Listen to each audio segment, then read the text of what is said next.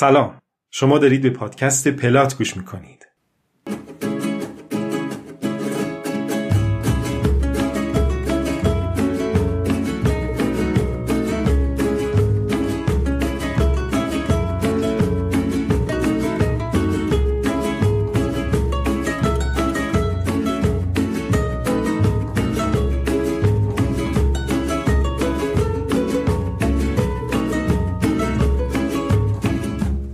پادکست من حسن ربیعینیا برای شما کتاب می‌خونم. اولین کتابی هم که به سراغش رفتم پیرمرد و دریاست نوشته ارنست همینگوی. بریم با هم دومین قسمتش رو بشنویم که در آبان سال 1399 خورشیدی ضبط شده.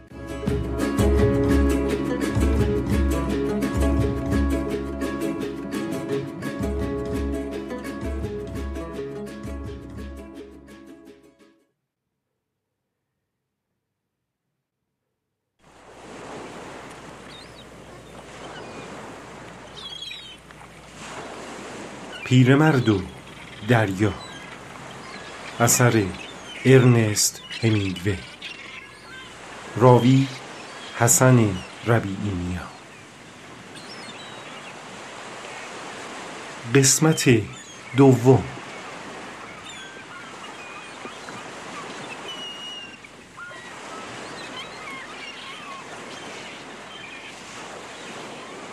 پسرک بیرون رفت. غذایشان را بدون اینکه روشنایی روی میز باشد خورده بودند و پیرمرد شلوارش را درآورد و در تاریکی به تخت خواب رفت. شلوارش را لوله کرد و روزنامه را لای آن گذاشت تا از آن به عنوان بالش استفاده کند. پتو را به دورش پیچید و روی روزنامه های کهنه دیگری که فنرهای تخت را می پوشندند دراز کشید. طولی نکشید که به خواب رفت. آفریقای دوران کودکیش سواحل طولانی و طلایی و سواحل سفید را که از فرط سفیدی چشم را می‌زد دماغه های مرتفع و کوههای بزرگ قهوه‌ای را در خواب دید.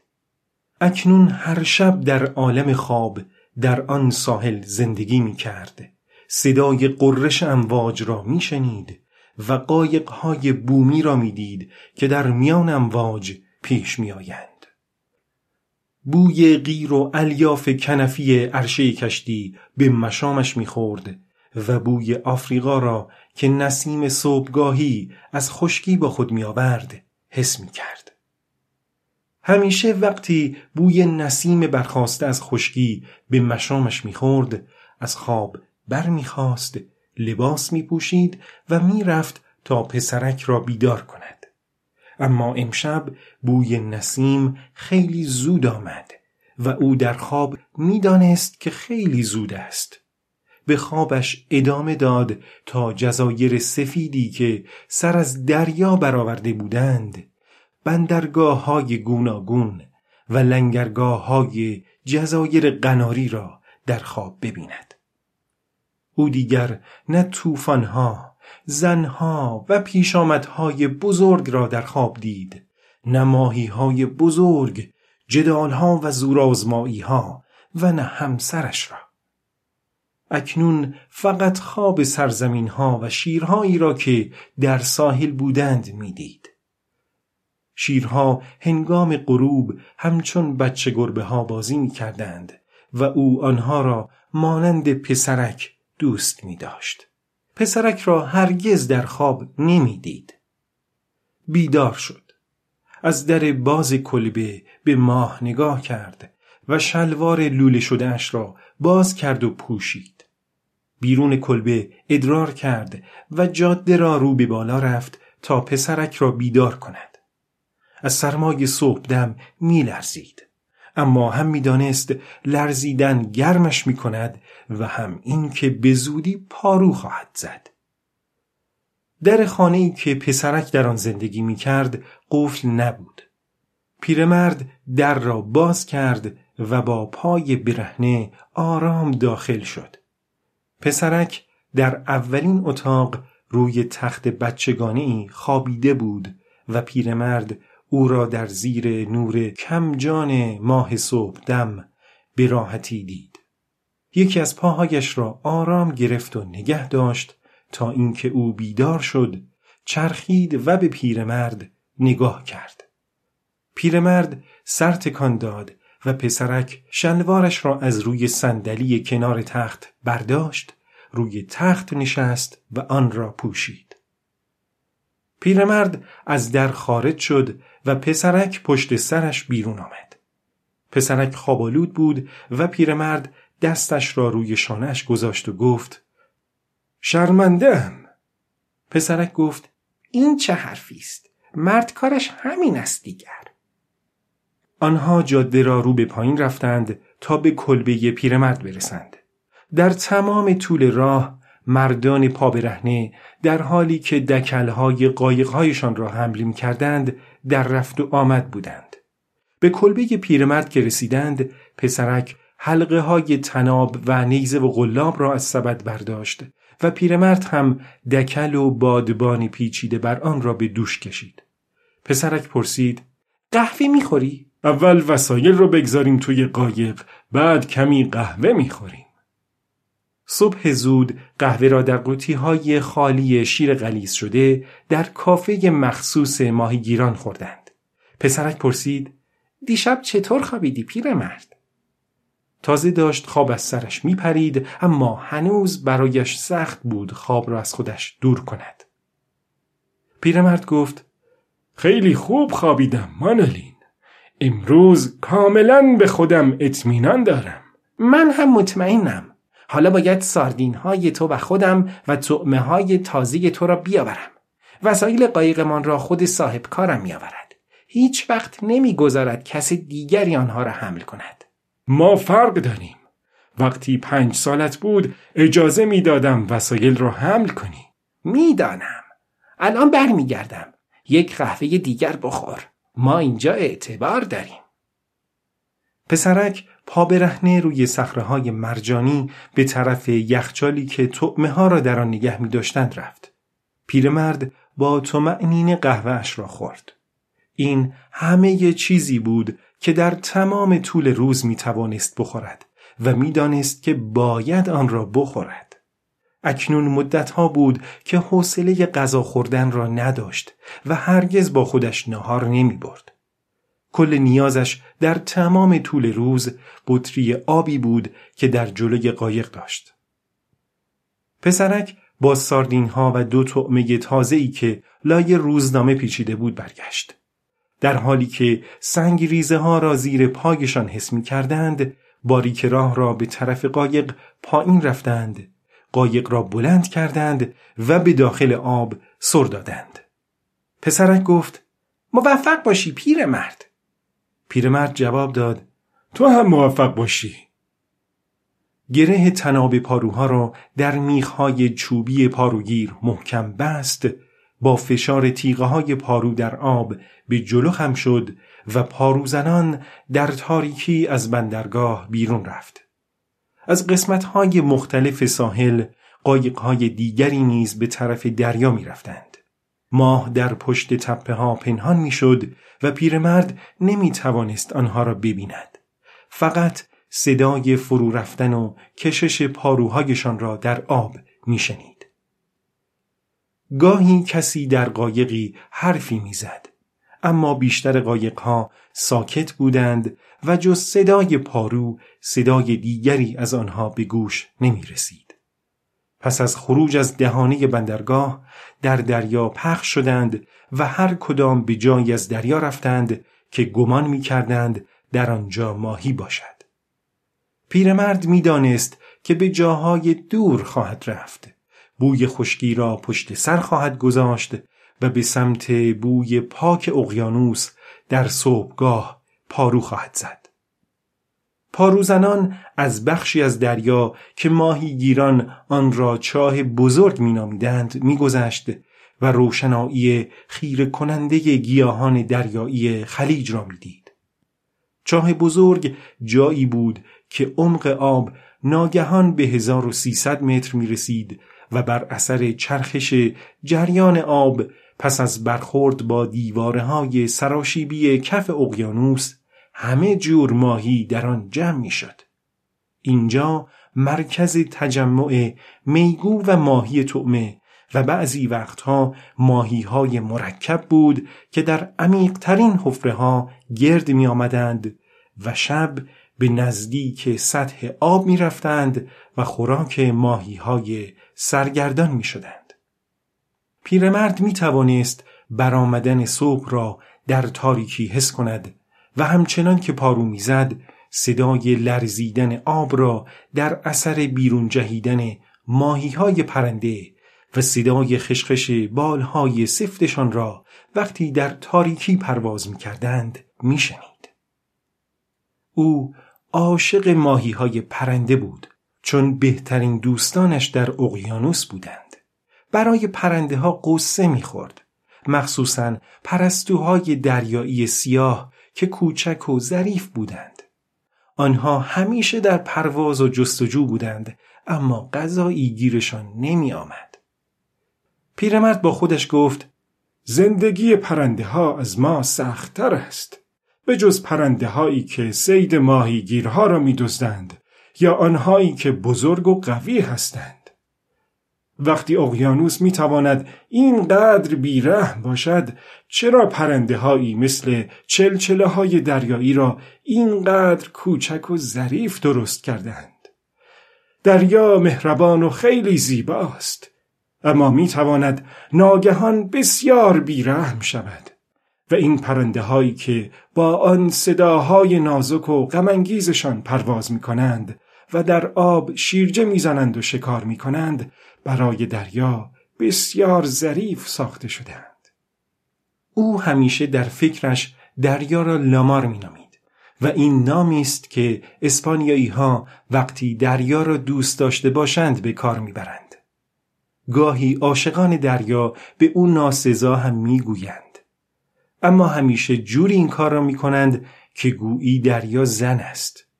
بعضی از ماهیگیران جوان که به تنابهایشان گوی شناور میبستند و با پول فراوانی که فروش جگر ماهی نصیبشان کرده بود قایق موتوری خریده بودند دریا را المار مینامیدند و ال حرف تعریف مخصوص جنس مذکر است همه از دریا همچون یک رقیب مکان یا حتی دشمن یاد می کردند. اما پیرمرد همیشه دریا را زن یا همچون چیزی تصور می کرد که کمک های بزرگ به انسان کرده یا از او دریق می کند. و اگر خشونت یا رفتار شریرانه ای از او سرزده به آن علت است که نمی توانسته کمکی کند. فکر می کرد اثری که ماه بر دریا دارد همچون اثری است که بر زنان در هنگام قاعدگی دارد. او پیوسته پارو می‌زد اما تقلای زیادی نمی کرد.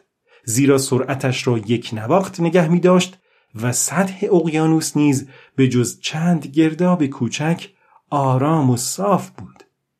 یک سوم کار را به عهده جریان آب گذاشته بود و هنگامی که هوا شروع به روشن شدن کرد دید خیلی جلوتر از آنی رفته که امیدوار بود در این ساعت رفته باشد.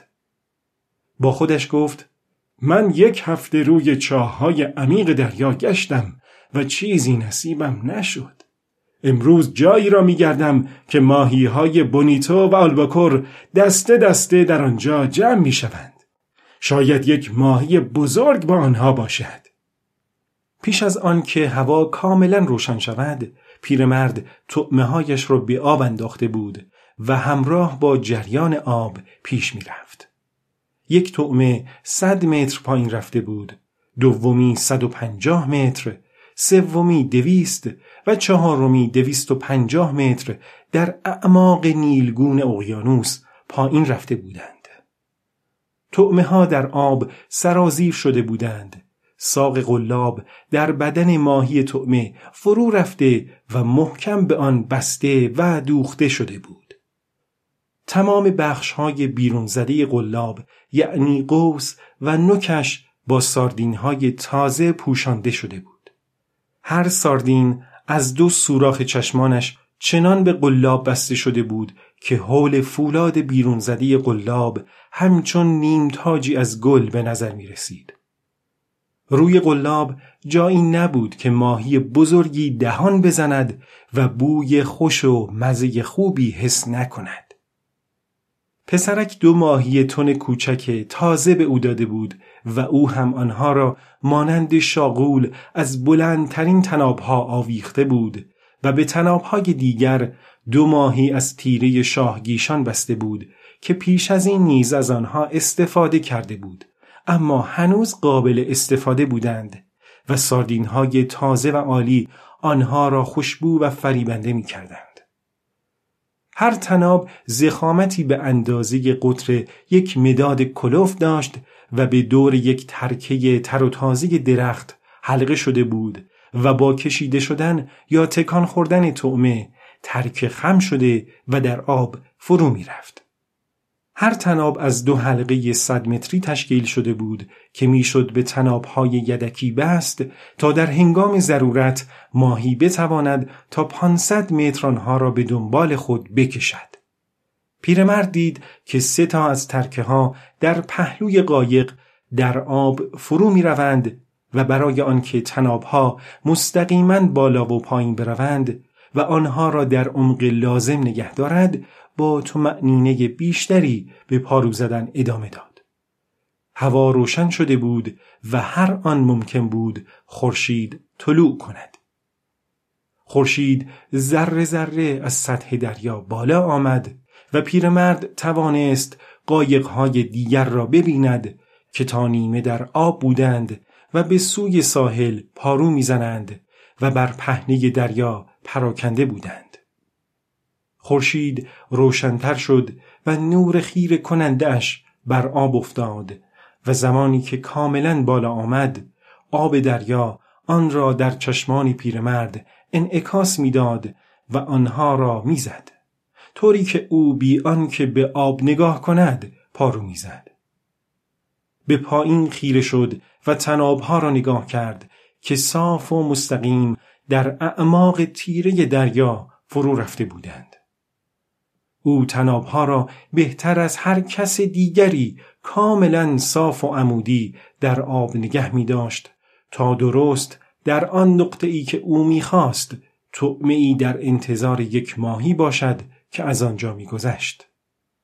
دیگران تنابها را به جریان آب می سپردند و گاهی که تنابهایشان در عمق صد متری بود آنها فکر می کردند در عمق دویست متری است. پیرمرد با خود گفت من تنابها را دقیق و درست نگه می دارم. چیزی که هست شانس خیلی یاری نمی کند. چه کسی می داند؟ شاید امروز یاریم کرد. هر روز با روز قبل فرق دارد. بهتر است خوششانس باشم. اما باید خوب حواسم را جمع کنم تا اگر شانس یاریم کرد آماده باشم. اکنون دو ساعت از بالا آمدن خورشید میگذشت و نگاه کردن به شرق دیگر چشمهایش را اذیت نمی کرد. فقط سه قایق در دیدرس او بود که آنها نیز خیلی پایین و نزدیک ساحل بودند. پیرمرد با خودش گفت در تمام طول عمرم خورشید اول صبح چشمم را زده است اما هنوز بیناییم خوب است هنگام غروب می توانم بی آن که چشمم سیاهی برود مستقیم به خورشید نگاه کنم با آنکه خورشید هنگام غروب هم پر نور است اما صبحها چشم را می‌زند پیرمرد در همین لحظه یک مرغ دله را دید که با بالهای دراز سیاهش بالای سر او چرخ می‌زد. پرنده با یک حرکت سریع رو به پایین شیرجه زد و با بالهای رو به عقبش در آسمان سرازیر شد. سپس دوباره به چرخ زدن ادامه داد. پیرمرد با صدای بلند گفت این یک چیزی گرفته کارش فقط نگاه کردن نیست. آهسته به سمتی که پرنده بر فرازش میچرخید پارو زد. عجله نکرد و تنابها را راست و عمود نگه داشت. کمی جریان آب را به هم زد. اما همچنان به اندازه میراند. گرچه کمی تر از آن که اگر به دنبال پرنده راه نمیافتاد میبایست براند. پرنده بیان که بال بزند در هوا اوج گرفت و دوباره چرخ زد.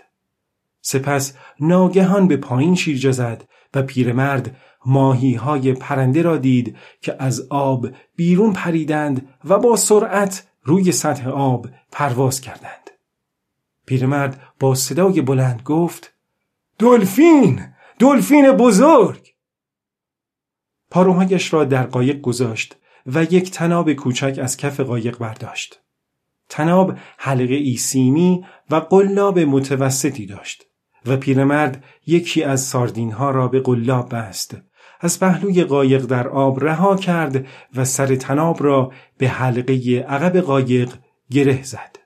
سپس یک طعمه هم به تناب دیگری بست و در زیر سایه تخته چوبی که حکم صندلی را در قایق دارد گذاشت.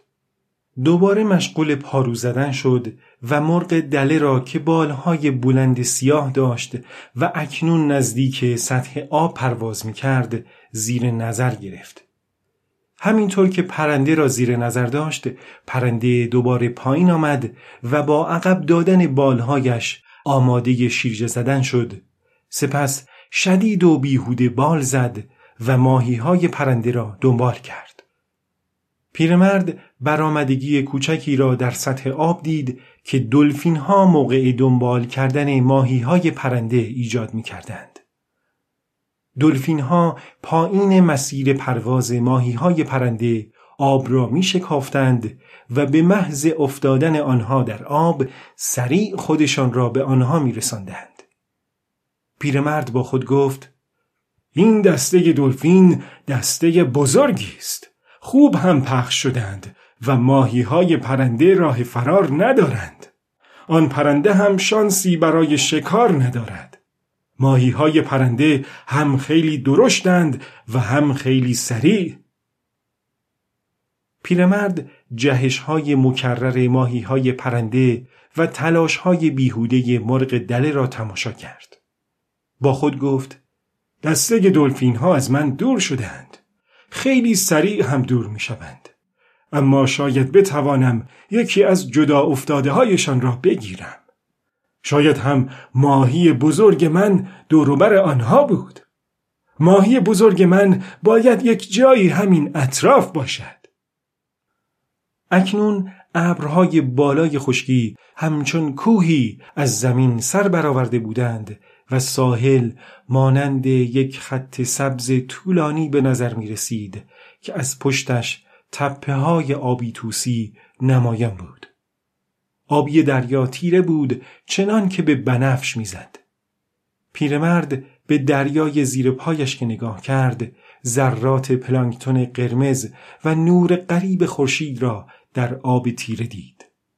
تنابهایش را دید که یک راست در آب تیره پایین رفته و از نظر ناپدید می شدند.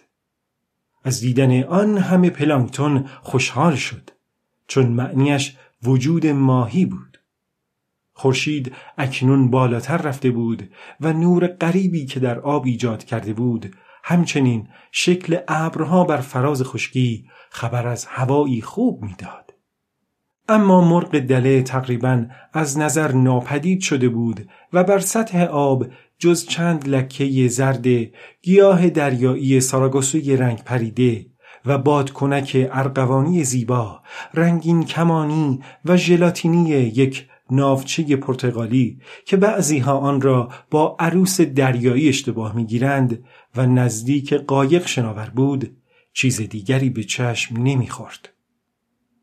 جانور به پهلو چرخید و دوباره راست شد.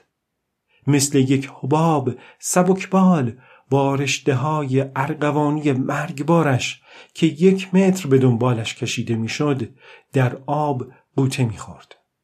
پیرمرد گفت آگوامالا نامی که اسپانیایی زبانها بر آن حیوان گذاشته بودند و اضافه کرد ای هرزه از همانجا که به پاروهایش تکیه داده بود به آب نگاه کرد و ماهی های ریزی را دید که همرنگ رشته های نافچه بود و در وسط آنها و در زیر سایه بادکنکش شنا می کردند.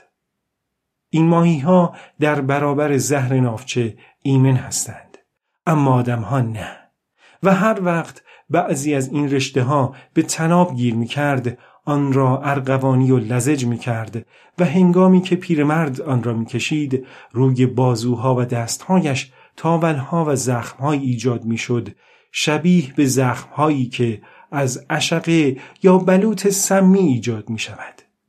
اما اثر زهر آگوامالا مانند رد شلاق بر بدن به سرعت آشکار می شود. بادکنک ارغوانی این حیوان زیباست.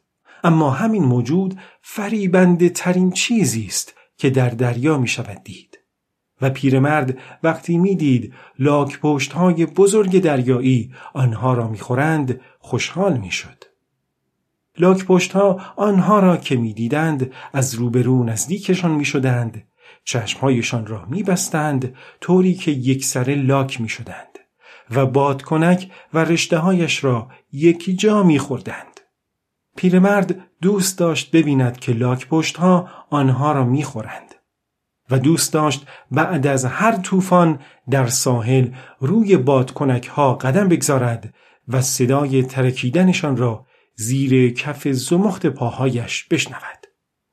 او لاک پشت های سبز و لاک پشت های پوز عقابی را که ظریف، سریع و گران قیمت بودند دوست داشت و به لاک پشت های بزرگ احمق که لاک زرد داشتند عشق بازیشان عجیب بود و نافچه دریایی را خوشخوشان و با چشم بسته میخوردند دوستانه به دیده تحقیر نگاه می‌کرد. با اینکه سالها در قایقهای شکار لاک پشت کار کرده بود به هیچ خرافاتی درباره لاک پشت ها اعتقاد نداشت. دلش برای همهشان میسوخت. حتی برای لاک پشت های بسیار بزرگ دریایی که طولشان به درازای یک قایق بود و یک تن وزن داشتند. بیشتر مردم نسبت به لاک پشت ها بیاتفه هستند. زیرا قلب لاک پشت تا چند ساعت بعد از آنکه شکمش را می شکافند و سلاخیش می کنند باز هم می تپد. اما پیرمرد با خودش می گفت من هم مثل لاک پشت ها قلب دارم و دست و پایم هم شبیه دست و پای آنهاست. او برای آنکه نیرو بگیرد تخم سفید لاک پشت ها را می‌خورد. در تمام طول بهار تخم لاک پشت می‌خورد تا در آخر تابستان و اول پاییز که فصل شکار ماهی های خیلی بزرگ است توان داشته باشد. همچنین هر روز یک فنجان روغن جگر کوسه از بشکه بزرگ داخل کلبه‌ای که خیلی از ماهیگیران وسایلشان را در آن میگذاشتند بر می و می‌خورد. بشکه روغن را برای استفاده ماهیگیران آنجا گذاشته بودند تا هر کس دلش خواست از آن بخورد. بیشترشان از طعمش بیزار بودند. اما خوردن این روغن از بیدار شدن در ساعتی که آنها بیدار می شدند سختتر نبود. مضاف بر این که خوردنش برای سرماخوردگی و قلنج بسیار خوب بود و سوی چشم را هم زیاد می کرد. پیرمرد سرش را بالا کرد و مرغ دله را دید که باز در آسمان چرخ می‌زد. با صدای بلند گفت ماهی دیده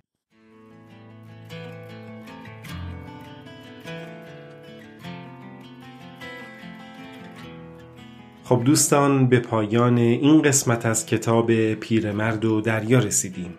خیلی ممنونم که پادکست پلات رو برای شنیدن انتخاب کردید.